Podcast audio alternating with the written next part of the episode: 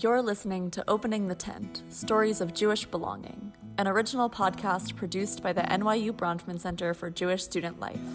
Our guest today is Siona Chernoff, a senior in Steinhardt studying childhood and special education. I grew up modern Orthodox. And I think one of the things about modern Orthodoxy, especially when you're in a community of modern Orthodoxy, is Judaism is like breathing. Like it's a part of everything you do. However, when I was 10, we went to a pluralistic camp um, where we were like the only Orthodox Jews to attend. It was really a camp of kids who were either like pluralistic or culturally Jewish or conservative and reform, but their families had gone there. Going from being like a 10 year old where like everything and everyone you know does the exact same as you to 10 year old where like you're very distinctly different made me really conscious of my practices one of the pretty easy examples is me and my siblings would daven uh, by ourselves while all the other kids would like pray. Uh, but it definitely made me really like aware of the decisions I made. And it also changed it to a decision because prior to that, everything I did was like, of course I was going to keep Shabbos. No one didn't keep Shabbos. Like it wasn't really a decision. It was like the way I lived.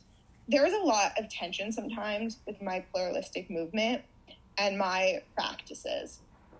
And I will say that in the end, I kind of always got what I needed. And when I was a camper, a lot of those pressures came from other campers. It was really easy to deal with it. It didn't necessarily feel like an authority figure telling me something. It felt like a bunch of people that I was friends with. So I had the ability to like explain myself and like make my decision clear. However, when I worked as a counselor for two years, I was faced with a lot of issues that I had never had before. And it was a really hard thing for me to like accept that I had to like fight for a space that I had been in for like a very long time. They had a Jewish like leader, director, and they were like very personally offended by my practices. And I didn't understand why. And it was really frustrating because they were a direct supervisor to me. I had had a camper that was not necessarily great with like spaces and people. I had worked very hard with this camper to like get them into a better space. And this advisor had told the camper not to trust me and that I like separate myself from the community. And their example was the fact that I pray by myself. Uh, and it was really like hard because I was I was 19 with the responsibility of a full grown adult. Like I was the mother to like 10 kids basically because that's how camp works and like there's this like 40 year old woman like going to my camper this child and like saying don't trust her. And then on top of that they had had this religious director. We were doing this activity to like show kids that we all come from different jewish backgrounds. So it was like raise your hand if you like candles friday night. Like raise your hand if like your family celebrates christmas. Like activities that would give kids a view right?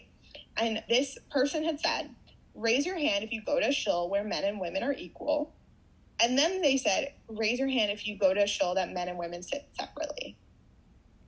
And that was like their opposite. And it was very difficult for me to hear that because I had been working with all my campers talking about how like I'm Orthodox, but it doesn't mean this and that. And like there are a lot of kids who come in with a very negative view of Orthodoxy because of either personal experiences or family experiences, which is totally understandable. And like I have been building this idea of like that's not all Orthodox people. To have like a person in front of the whole camp kind of just like knock down what I had been doing was like really difficult.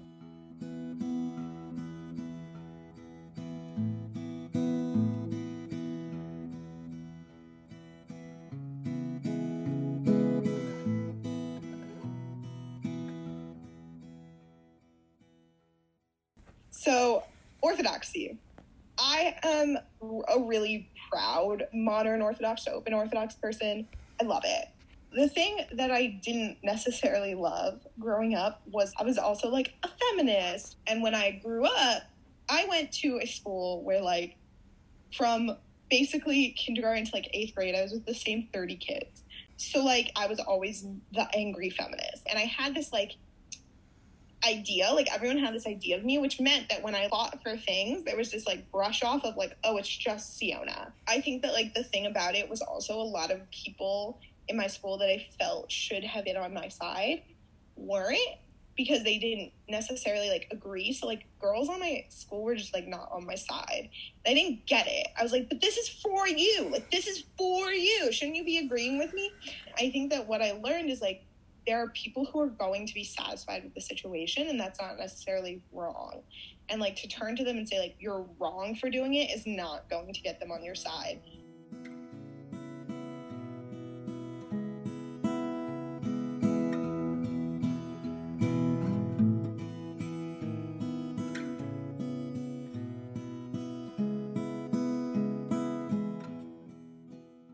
In high school, I didn't really think about sexuality, period. I was kind of existing. I was like very focused on getting into college, like moving on in life. So like I was like, I, I have to be straight because everyone's straight.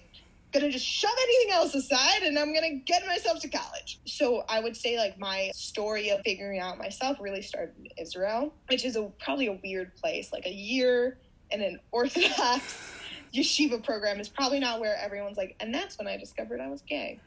But we talked a lot about like Yonatan and David and like it's queer coded like very clearly. And like even people who don't necessarily believe that they were in a gay relationship have to acknowledge that there was something here that was more than a friendship. And like how if we have this in Judaism and we have this as like the statement of friendship. David and Yonatan pop up a thousand other times in Talmud. It's like they are this like clearly very accepted people. How do we have this and like reconcile everything else and how what is right and wrong? And I think it helped me a lot of like the you're not doing anything wrong if you are gay. Cause like clearly at some point we were like, this is chill. I think people think that I'm like this enigma but like I would argue that I know 30 of me.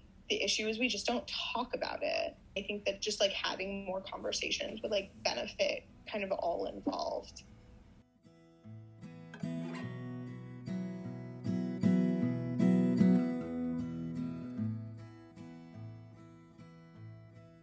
Thanks for listening. This episode was produced by the Beehive Story Collective at the NYU Bronfman Center. Subscribe on Spotify or Apple Podcasts for new episodes every Monday.